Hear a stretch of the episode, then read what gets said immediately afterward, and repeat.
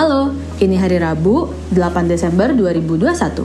Selamat datang di episode ke-26 dari Listen Up, podcast mingguan dari Catch Me Up yang akan merangkum berita-berita terkini dari berbagai isu buat kamu. Hari ini kita bakal membahas soal batalnya PPKM level 3 pada saat Nataru, Facebook yang baru aja digugat pengungsi Rohingya senilai lebih dari 2 triliun, dan Prince William yang nervous banget abis ketemu sama Taylor Swift. Now, let's catch up!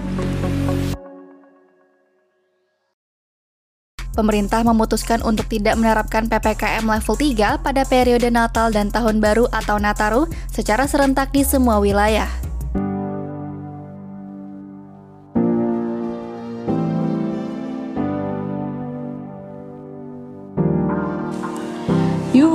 Perhatian-perhatian buat seluruh hadirin hadirat yang ada di Indonesia.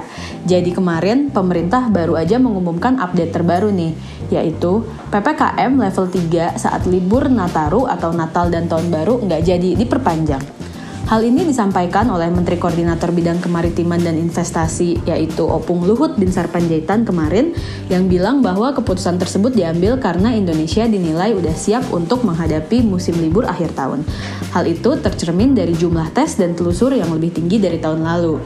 Opung Luhut bilang, in his words, Pemerintah memutuskan untuk tidak akan menerapkan PPKM level 3 pada periode Nataru di semua wilayah.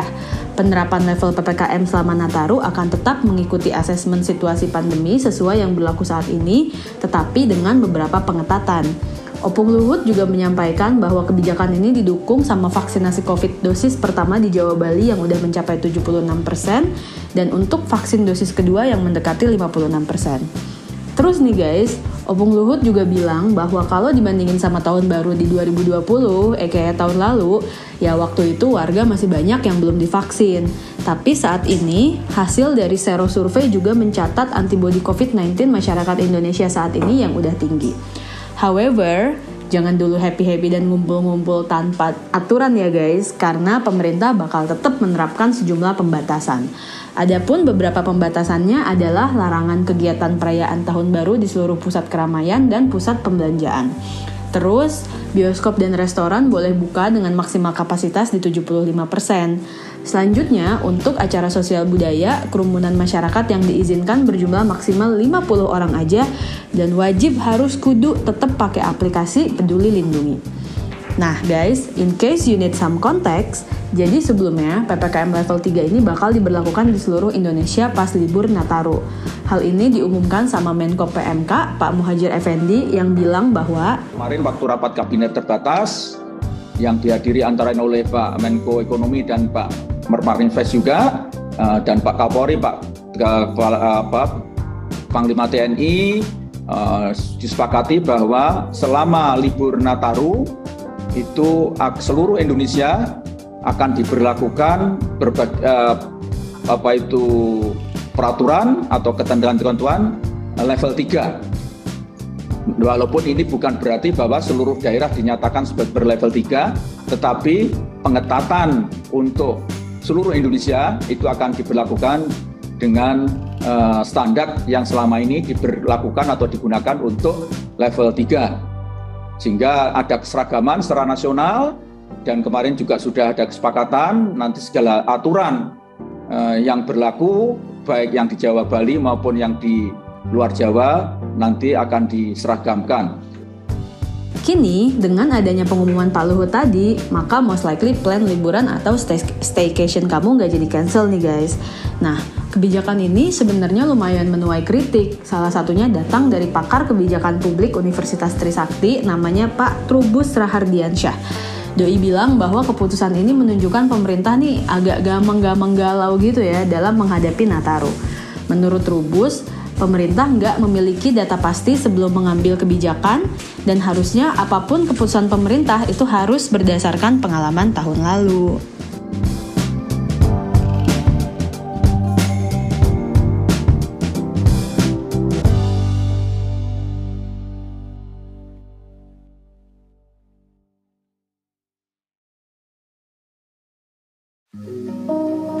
Now, let's talk about gugatan pengungsi Rohingya terhadap Facebook.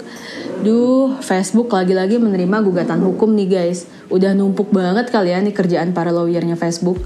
Nah, kali ini gugatan datang dari para pengungsi Rohingya yang menggugat Facebook sebesar 150 miliar USD atau setara 200-165 triliun rupiah. Hal ini karena mereka menilai perusahaan Facebook itu gagal membendung penyebaran ujaran kebencian di platformnya. Kegagalan Facebook dalam membendung dalam membendung ujaran kebencian inilah yang menyebabkan meletusnya aksi pembantaian terhadap etnis minoritas Rohingya di Myanmar, khususnya dalam aksi kejadian di tahun 2018. Nah, pada waktu itu ada puluhan ribu orang yang meninggal, terus juga diperkosa dan terluka. Akibatnya ada 700 ribu lebih pengungsi Rohingya yang lari ke luar negeri dan sampai saat ini nasibnya masih terlunta-lunta. Sadis banget kan guys. Nah, jadi dalam gugatan yang diajukan oleh para pengacara di Pengadilan California, Amerika Serikat minggu ini, disebutkan bahwa Facebook mempromosikan disinformasi dan pola pikir ekstremis yang menyebabkan kekerasan di dunia nyata. Terus juga Facebook dibilang mau menukar kehidupan orang-orang Rohingya demi penetrasi market di negara yang kecil aja sebenarnya di Asia Tenggara tuh. Terus guys, kamu kepo nggak sih ujaran kebencian apa aja yang ditemukan di Facebook Myanmar terkait pembantaian ini? Cautions ya, kata-katanya sadis banget kayak kita harus membantai orang-orang Rohingya kayak apa yang Hitler lakukan terhadap kelompok Yahudi. Terus ditemukan juga pos lain yang bilang bahwa kita harus menyiram bensin ke api supaya para pengungsi Rohingya ini bisa cepat-cepat ketemu Allah. Yuh. Nah, terkait pembantaian ini, PBB sendiri juga udah mengakui kok bahwa Facebook emang jadi alat penyebaran informasi kebencian di Myanmar. We know that the ultra-nationalist Buddhists have their own Facebooks uh, and really inciting a lot of violence and a lot of hatred uh, against um, the um, Rohingya or other uh, ethnic minorities. Uh, and I'm afraid that uh, Facebook has now turned into uh, to, into a beast than what it was originally intended to be used. Itu tuh guys tadi kata perwakilan HAM PBB di Myanmar namanya Yang Hili di tahun 2018 lalu. Selain PBB, Facebook sendiri juga udah mengakui kalau mereka nggak cukup melakukan aksi proaktif demi menghindari kekerasan dan ujaran kebencian di Myanmar. Dalam laporan independen yang juga dikomisikan oleh Facebook, dinyatakan juga bahwa platform itu udah menciptakan lingkungan yang memungkinkan terjadinya pelanggaran HAM.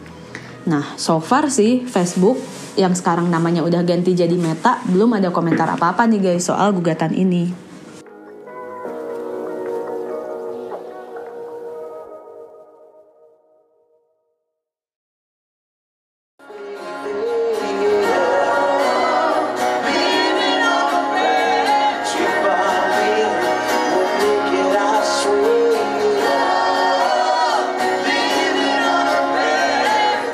Yep, itu tadi guys rekaman suara dari lagu Living on a Prayer yang dinyanyikan sama John Bon Jovi, Taylor Swift, dan Pangeran Williams dalam acara fundraising gala di Kensington Palace yang dilangsungkan pada tahun 2013 lalu.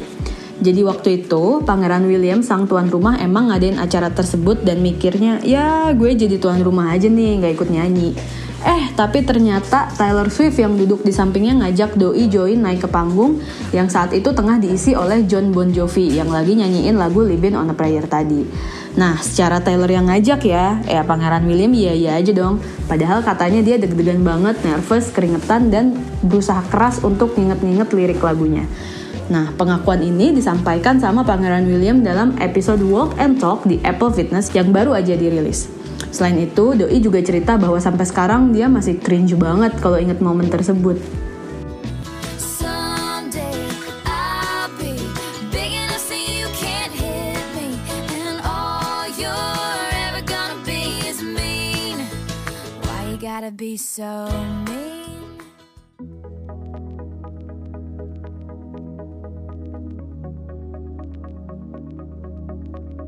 Demikian Catch Me Up hari ini, sampai jumpa hari Jumat.